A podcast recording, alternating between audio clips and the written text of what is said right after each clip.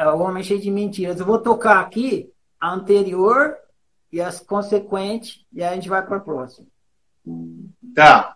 Um homem cheio de defeito é um homem cheio de virtude, que por simples falta de atitude se aprisionou numa gaiola. Olha a dimensão que dá agora.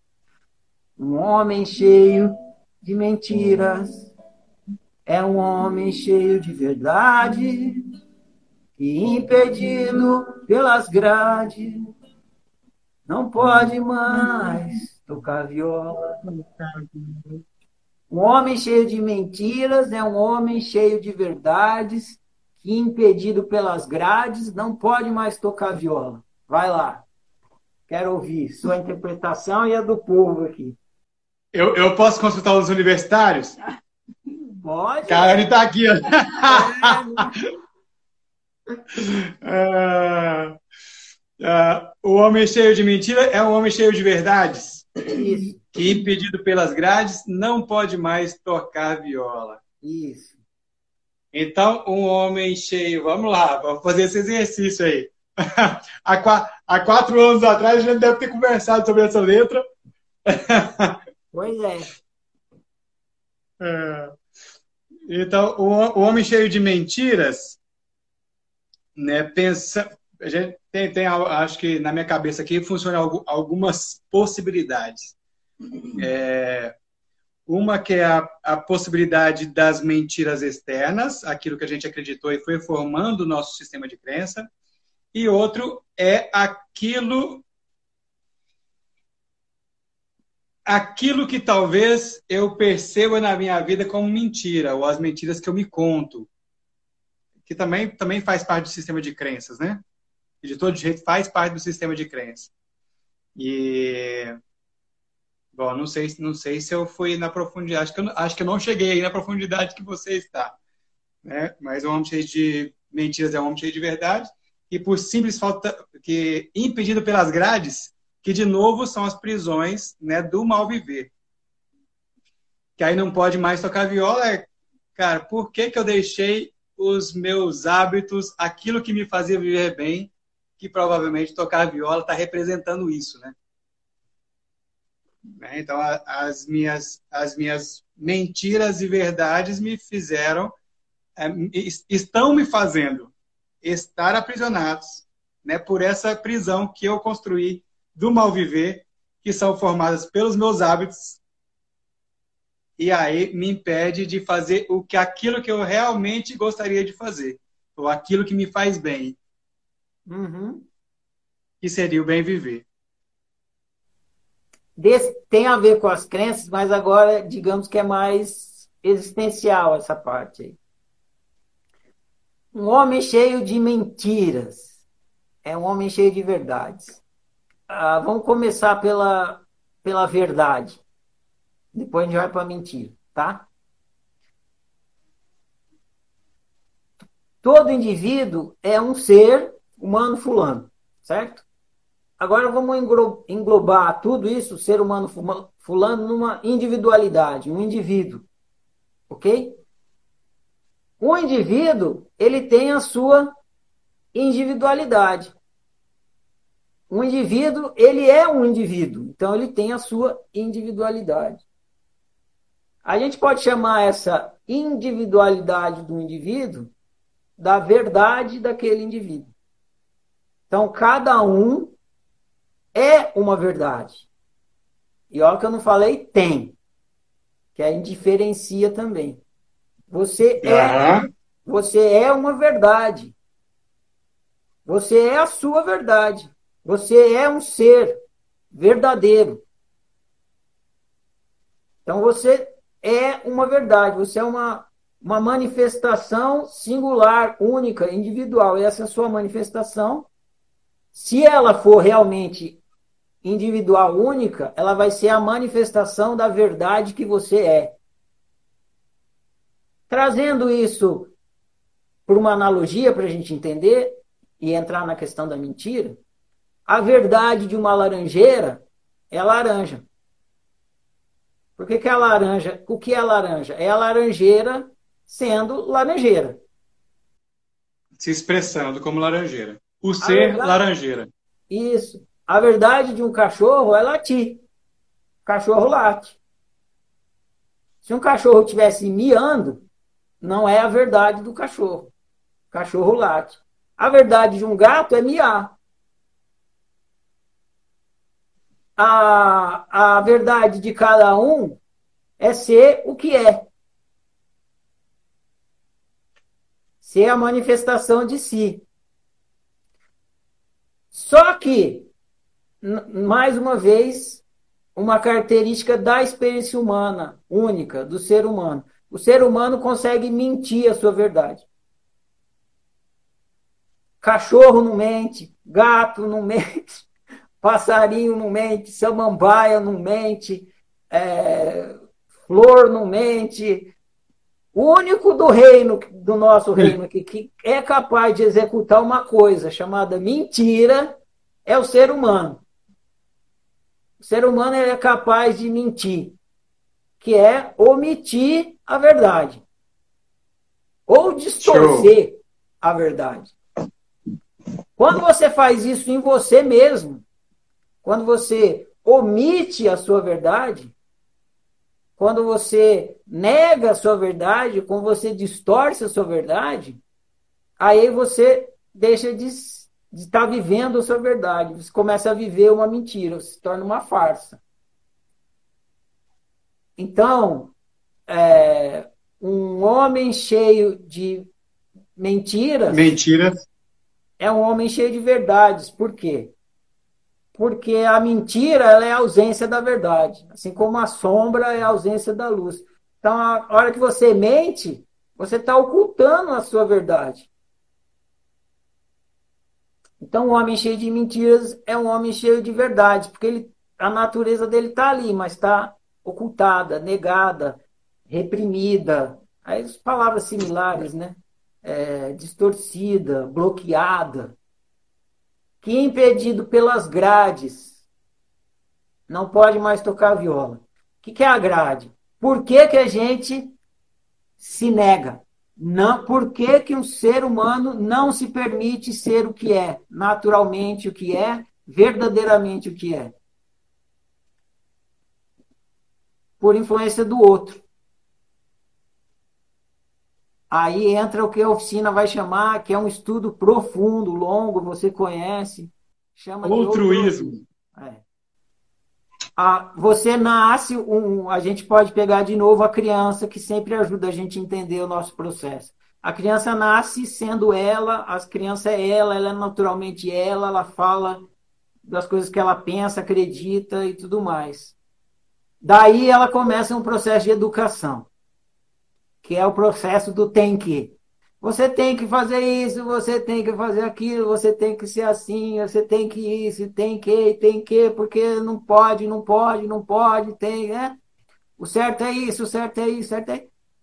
E aí, com, com essa carga de educação que vem vindo dos seus educadores, seus pais, a sociedade, tudo isso, é, vai fazendo com que você não possa ser o que você é você começa a pensar assim, e imagina uma criança, porque hoje a gente pensa o processo de educação como adulto, mas imagina uma criança recebendo uma informação, você não pode fazer isso, isso é errado, e, e junto vem uma chinelada, né? Um... Hum, isso. Caneta vermelha, é caneta. na sua folha que você escreveu, uma ideia genial que você teve, caneta vermelha, errado, errado, errado, errado, errado. A criança fala assim, meu Deus, não posso ser eu se eu for eu, vai dar muita treta, vai ser muita encrenca. Eu vou levar muita porrada, ninguém vai me gostar, eu vou ficar de canto, ninguém vai me chamar para festa, todo mundo vai falar que eu sou feio, bobo e não sei o quê. Aí ela começa a internalizar todo um jeito de ser que não é o jeito que ela é. Essa internalização de um jeito de ser que não é o que ela é, é um viver, nos termos da oficina, o viver altruísta. Ela cria uma segunda natureza. É. Para usar uma palavra que eu não gosto de usar muito, mas deve ter gente aí que gosta, é a criação do ego. Ego significa eu. Você cria um segundo eu Eu deixo de ser eu para ser um outro eu. Que outro eu é esse? É o eu que vão aceitar socialmente. Então você começa a ter um viver onde você não é mais você, você é outro. Por isso que chama outroísmo. Você deixa de ser você e passa a ser outro. Quem é aquele lá? Aquele lá não sou eu, mas eu tenho que fingir que eu sou assim, porque senão eu tô fudido. Desde moleque tô ah. E é aí, melhor você... fingir do que ser eu, porque a treta é menor. É. Então o que acontece? Fica impedido pelas grades, ou seja, a cultura, que vem dizendo como é que tem que ser, e não pode mais tocar viola. O que é tocar viola? É, é você ser você, né? Você chega aqui, se diverte, tem aquela alegria de poder fazer uma coisa lúdica, né? Para que, que serve tocar viola? Para o prazer de tocar viola. Para que, serve você ser você? Para você ter o prazer de ser você, porque só você pode ser você. Então, foi impedido pelas grades não pode mais tocar viola, não pode mais ser o que é. E a música também, ela tem essa coisa de remeter à essência, né? Então você não pode mais ser o você verdadeiro, aquela música de viola, aquela sua canção, a sua canção, a canção do seu ser. Canção do ser que você é. Olha só, Marcelo, e aí, e aí pensa, né? Se a gente tá, tá sofrendo agora uma, uma série de agressão à natureza, né? Está nesse momento é, é, revivendo uma série de agressão à natureza que nós fomos fazendo, pensa que essa natureza, antes de ser externa, antes da gente sair é, matando tudo, derrubando tudo, é, mudando tudo de lugar, interferindo na ordem natural das coisas, nós fazemos isso internamente, né? Porque o, o grande problema é que o abacateiro está querendo produzir limão. E o limão quer produzir quer, ser, quer, quer produzir goiaba e a goiaba, a goiaba quer, quer produzir gueroba. Pô, lascou geral. Porque aí, pela, pela não expressão de quem eu sou, eu causo uma lacuna, que é o viver como eu deveria viver, que é a minha verdade, que é a minha essência. Quando eu deixo de fazer isso, eu já comecei a criar um desequilíbrio. Já faltou o limão que só o limoeiro pode dar certo? E aí a laranja está pelejando para produzir laranja mais azeda porque não tem limão.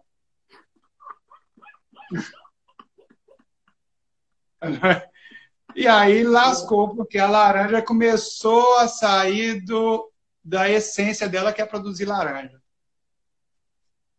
Então, esse, esse desequilíbrio todo que a gente provocou externamente, a humanidade provocou externamente, né, a nossa casa, ao planeta, né, terra, é uma consequência ou uma externalização daquilo que a gente tem produzido internamente na nossa vida e em série, né?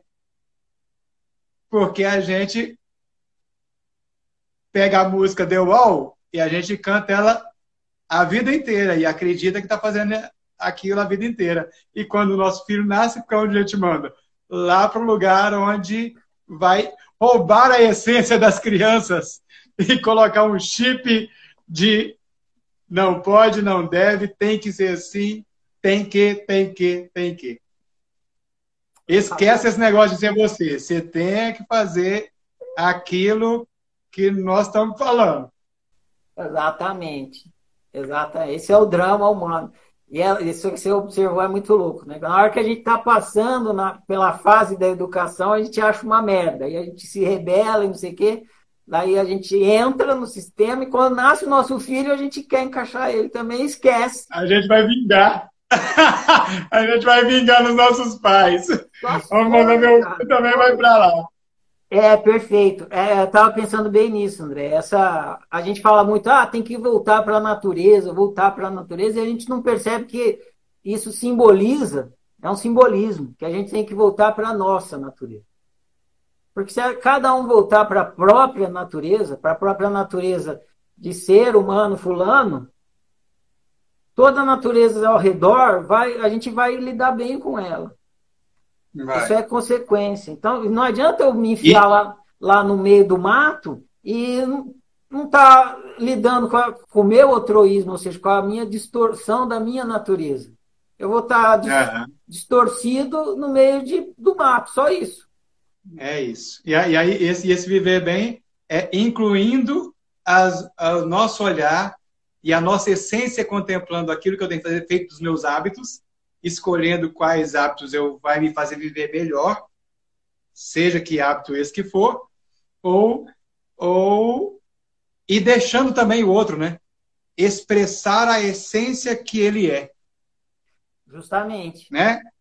Nesse, nesse, momento, nesse momento em que a gente começou a se encontrar dentro de casa, né?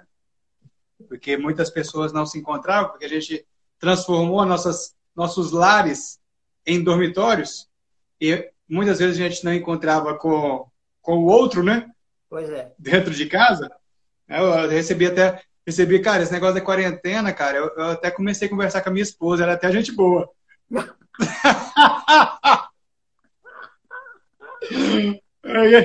é que a gente limitou tanto o nosso convívio porque a gente tinha que fazer e ganhar a vida e ser outra coisa e ganhar dinheiro e ser alguém na vida que a gente se perdeu.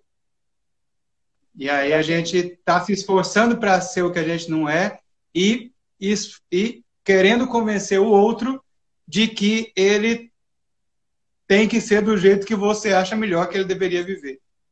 E, a, e aí que junta a parte A da música com a parte D, com a primeira pergunta que você fez lá. A parte A da música falou, a parte B que a gente está conversando está falando da sua singularidade, da sua unicidade, da sua individualidade. A parte B estava falando na questão das crenças, do hábito. E a parte A o começo, você me perguntou assim, por que, que autoconhecimento é importante? Então, aí juntando as três coisas, é assim, a gente internaliza a educação. Né? A, gente pega essa educação e transforma lá no hábito que a gente viu antes. Então, muitos hábitos que, que eu tenho, que você tem, que cada um tem, vem dessa educação. Você, é, foi educado a se comportar daquela maneira. Aí você foi repetindo, repetindo, repetindo, se tornou um hábito. Esse hábito acontece, você nem percebe que veio lá da educação. E se você voltar para trás, você vai ver que era uma coisa que você nem concordava e nem te fazia bem e você nem gostava.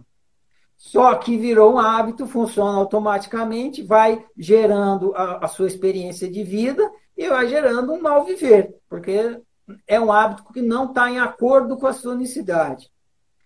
E é aí Ótimo. que entra a prática da autociência e do autoconhecimento. Né? Você, é, a partir do, do, do mal viver que você está experimentando, entender que ele está acontecendo porque tem um hábito que você ah, incorporou, esse hábito veio de outros, não, tá, não tem a ver com você, para você poder entender isso e se libertar desse hábito e transformar ele. Agora, não tem como você fazer isso sem a prática da autociência, sem você entender como que funciona tudo isso dentro da sua cabeça.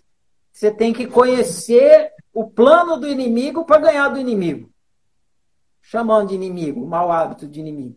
Você tem que entender como que o inimigo funciona, por onde que ele vai atacar. Se você não souber, ele vai vir e vai te pegar toda hora. Por quê? Porque você, você, você é um cego, você vai.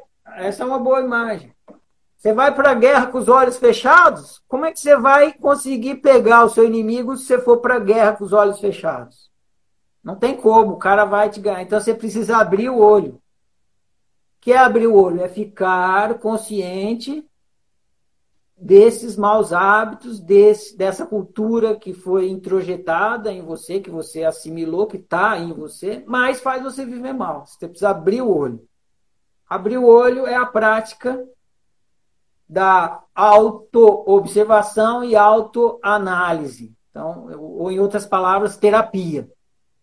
Você precisa fazer terapia, você precisa é, se questionar, se investigar, entrar dentro das suas emoções, entrar dentro dos seus pensamentos, entrar dentro dos seus valores, investigar tudo isso.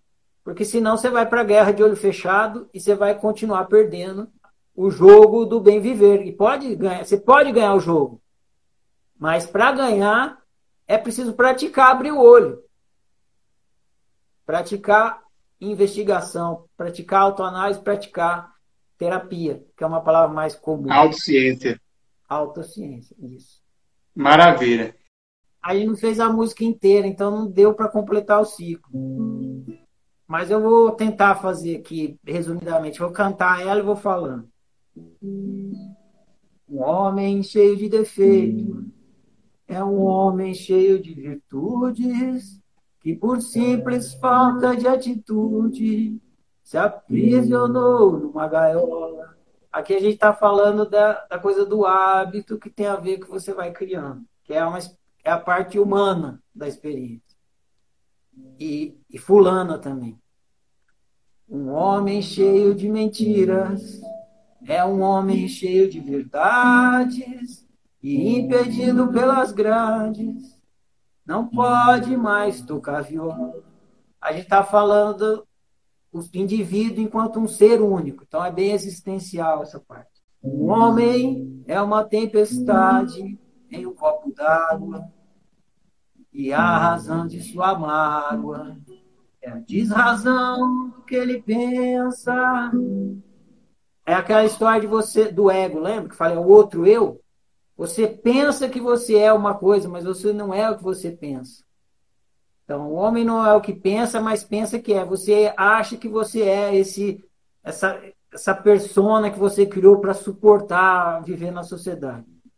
Aí vem. O homem crê em sua crença, crença, e duvida da fé.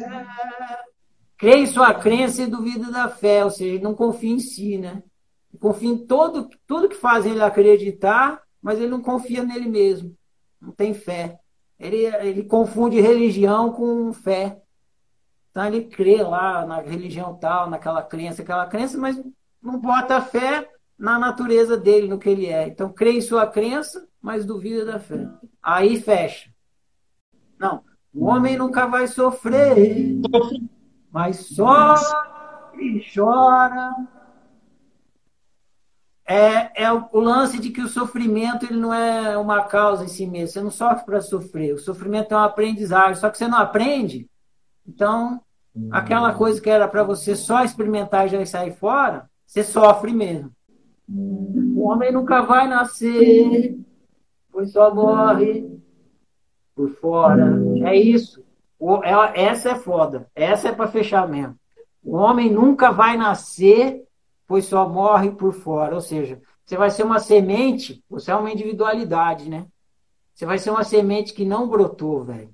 Se você cair nessa roubada de querer ser outro, ser uma coisa que você é. Você nunca vai nascer você vai ser uma semente que não vingou. Você vai ser uma laranjeira que não deu laranja, uma jaqueira que não deu jaca, um cachorro que não latiu, um gato que não miou, uma águia que não voou. Porra, nunca vai nascer.